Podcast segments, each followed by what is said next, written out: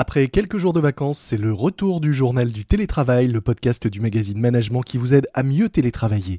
Je suis Lomique Guillot, rédacteur en chef du magazine Management, et aujourd'hui je vais vous parler commande à distance ou remote control.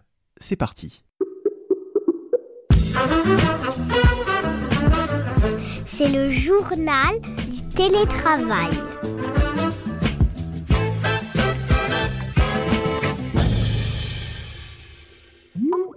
La traduction de télécommande en anglais c'est remote control ou contrôle à distance et alors que l'on parle de plus en plus de travail en mode remote, soit à distance, certains managers ont tendance à penser que comme avec la télécommande, ce mode remote est synonyme de contrôle. Or c'est tout l'inverse, la distance impose de la confiance, de l'autonomie et de l'empathie. C'est loin d'être gagné, malheureusement, dans notre culture managériale, mais la bonne nouvelle, c'est que cela s'apprend. C'est en tout cas la conviction de Claudio Vandi, directeur des contenus de Numa, euh, qui est notre invité aujourd'hui dans le journal du télétravail. Bonjour Claudio. Bonjour. Ravi d'être avec vous. J'ai tenu à vous recevoir car Numa, après avoir été pendant des années l'accélérateur le plus emblématique sans doute de l'écosystème startup en France, est devenu un organisme de formation qui propose des formations en management et au leadership à destination de ceux qui veulent, dites-vous sur votre site, naviguer dans le changement et se construire une carrière excitante. Et c'est dans ce cadre que vous lancez euh, ce 4 mars une nouvelle saison de votre Remote Academy, un programme de webinaire dont l'objectif est de renforcer le leadership à distance. Euh, première question euh, toute simple, pouvez-vous nous dire en quoi consiste ce programme? La Remote Academy, c'est une initiative qu'on a lancée au tout début du, euh, premier confinement, en mars, en mars dernier. Et avec la pérennisation hein, du travail à distance, on a voulu lancer une, série euh, gratuite, hein, qui n'a pas d'objectif de rentabilité commerciale, mais qui se veut être euh, une sorte d'école gratuite pour aider euh, toutes les personnes qui travaillent à distance à euh, adopter des, pratiques qui peuvent les aider à mieux faire à mieux gérer leurs équipes, à mieux gérer leur temps, à mieux gérer leur, leur productivité, leur sérénité. Si vous avez décidé de lancer ce programme, c'est pour répondre sans doute à un besoin et à des manques. Quels sont, euh, selon vous, les, les, travers du management euh, à distance? Au début, je dirais que, ben, en fait, c'était euh, nous, on a, on a fait le choix, comme, comme beaucoup d'entreprises, de, de, passer à, de passer à un remote, hein, de passer à un, un travail à distance et c'est un choix qu'on conserve aujourd'hui. Donc, indépendamment des, des suites de, de, cette aventure qu'on vit ensemble, on a décidé de rester, de rester une entreprise de remote. Mmh. Mais au début, c'était vraiment une, une, espèce de chronique où on partageait ce qu'on apprenait sur le tas. Hein, donc, euh, nos propres pratiques, nos propres manières de, de faire, aussi ce qu'on apprenait d'autres entreprises. Donc, on remettait en commun ce qui nous semblait bien marcher.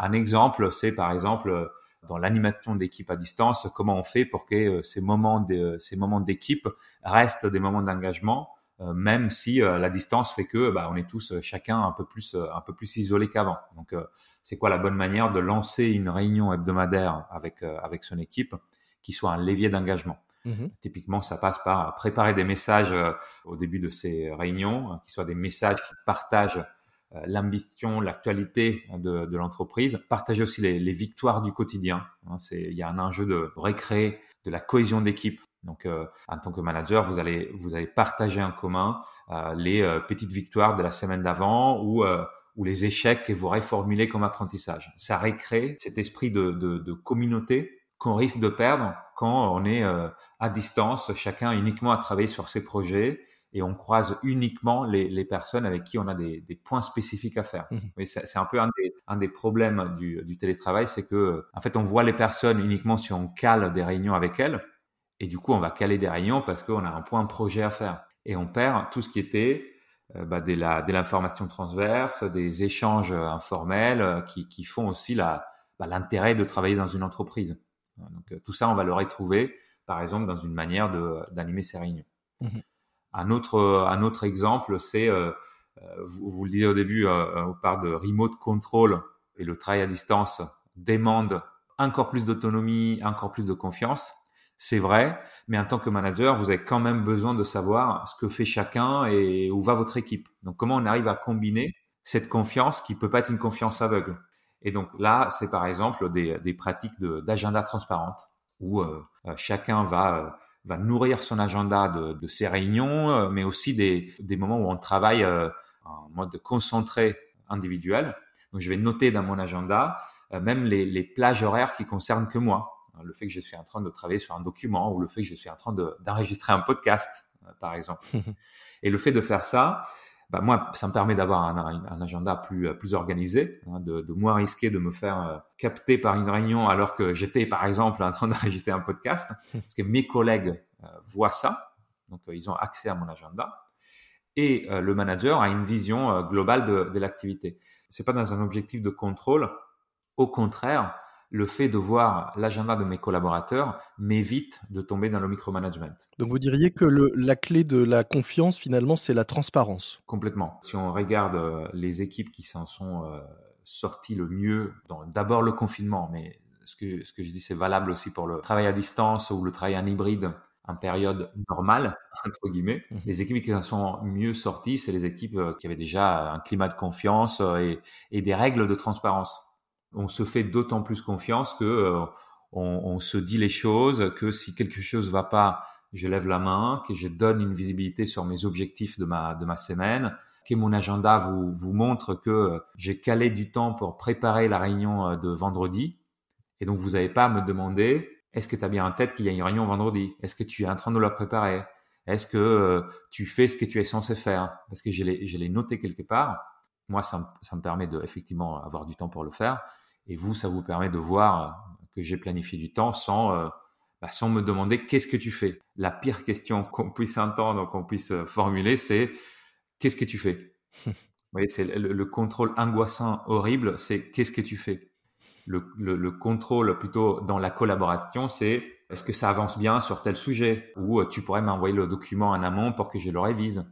Mais demander, se poser la question et demander qu'est-ce que tu es en train de faire, Là, vous voyez, euh, c'est même si on le fait euh, là dans un podcast, dès qu'on l'entend, euh, ça, nous, ça nous bloque. Est-ce que vous diriez aussi que une des clés de la réussite du management à distance, c'est l'empathie? Et si oui, comment est-ce qu'on peut la développer si bah, on en manque, par exemple? Ou si on a du mal à l'exprimer à travers un écran. L'empathie, c'est à la fois s'intéresser à l'autre et montrer qu'on s'intéresse à l'autre. Et ensuite, mmh c'est se mettre un peu dans ses, dans ses baskets. C'est euh, comprendre pourquoi telle ou telle chose sont, euh, sont difficiles pour lui ou pourquoi ce qui nous semble évident, euh, ça l'est pas pour l'autre. Et donc typiquement, un des outils qu'on conseille d'avoir, c'est un, document où vous prenez des notes euh, informelles sur les sur les personnes. Mhm. Euh, par exemple, euh, si on travaille ensemble, j'aurais écrit quelque part que votre chat s'appelle Tobias, par exemple. J'en sais rien.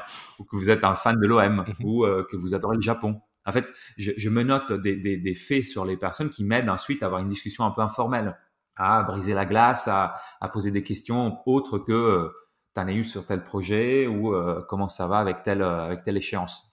Donc avoir une démarche proactive de travailler ces arguments informels quand c'est pas naturel de se souvenir de tout.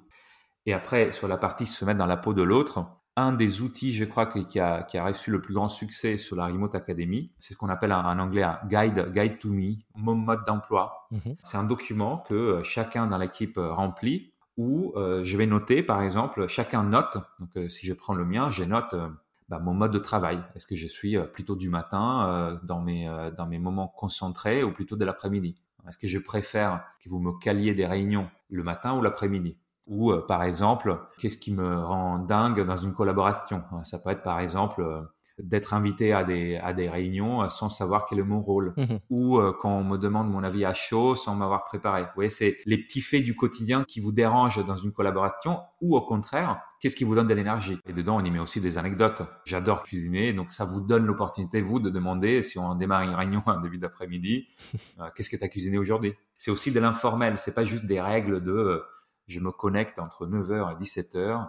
C'est des éléments de, de je dirais, du back-office de, de, ce qu'on voit dans le fond Zoom des, des personnes. Donc à nouveau, cette idée de transparence pour éviter les non-dits qui sont euh, pire que tout à distance, parce que beaucoup plus difficiles à, à régler. Ouais, complètement. C'est euh, chacun a son mode de fonctionnement, d'autant plus à distance, des contraintes personnelles, le fait que bah, j'organise ma vie privée, ma vie perso euh, de manière différente. Donc c'est une des belles choses, je dirais, du, du travail à distance, du moment où on donne une visibilité aux autres et ça permet aussi de l'empathie parce que je peux vous dire, bah, ne le prenez pas mal, mais j'ai tendance à écourter les réunions euh, ou à faire des réunions de 30 minutes. C'est pas parce que le sujet est pas intéressant, c'est que voilà, je, je, suis plus efficace comme ça. Et ce qui est super intéressant, je trouve, avec euh, le, le, fait d'avoir euh, d'être passé à, à distance, c'est que on a dû réapprendre ou se redire des choses qui étaient qui allaient de soi avant. Mmh Et là, je, j'aimerais dire la chance qu'on a eue, c'est de, de pouvoir repenser des classiques chose qu'on aurait rarement fait si on n'avait pas été confronté avec une nouvelle manière de travailler en entier. Bah chez vous, justement, vous êtes 50 euh, salariés euh, au sein de, Numa. Vous disiez vous êtes tous en, full télétravail depuis, euh, depuis mars dernier. Qu'est-ce que concrètement vous avez remis à plat à l'occasion de, de, cette nouvelle organisation? Une chose qui a radicalement changé, c'est notre communication écrite. Mmh dans un moment où on se voit moins, il y a moins de choses qui passent dans les croisements au bureau la qualité de la communication écrite euh, devient, euh, devient fondamentale. Mmh. Et donc, je remets de l'attention sur la manière dont j'écris, j'ai relis mes messages parce que ça devient une espèce de, d'espace de, travail, un mail bien fait ou un message euh, bien fait sur Teams ou sur, sur Slack. Mmh.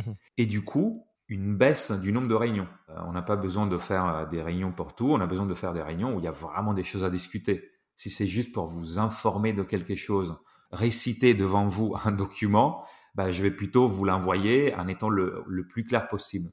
Ce qui fait que du coup, j'ai moins de réunions, mais mes réunions, je les prépare vraiment. Mhm. Les personnes savent pourquoi elles sont là. Euh, la parole circule de manière efficace et, libre. Et du coup, il y a vraiment un gain de, qualité d'interaction. Et à l'inverse, parmi les nombreuses choses que vous avez pu euh, tester depuis, euh, depuis bientôt un an, est-ce qu'il y en a qui n'ont pas fonctionné, que vous avez abandonné rapidement? Oui, par exemple, je pense qu'on n'est pas les seuls, mais les, les, cafés virtuels, mhm. c'était artificiel, on savait pas trop quoi se dire euh, donc ça, ça coupait court euh, et, et c'était un moment où euh, bon, ça, ça, ça venait pas forcément au bon moment de l'agenda.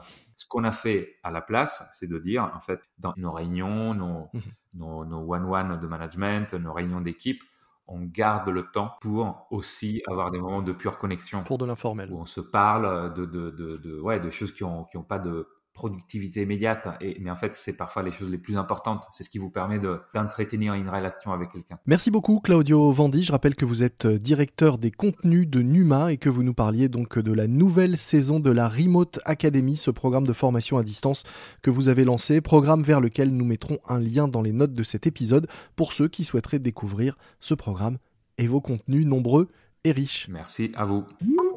C'est la fin de cet épisode du JT, le journal du télétravail de management. Si le sujet vous intéresse, n'oubliez pas que nous avons plus de 150 autres épisodes qui sont en ligne et que vous pouvez écouter.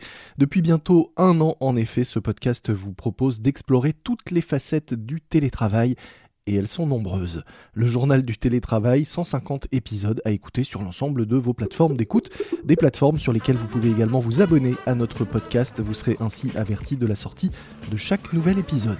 Moi je vous dis à très vite, d'ici là soyez prudents, respectez les consignes, les gestes barrières, le couvre-feu et bon télétravail à tous. C'est le journal du télétravail.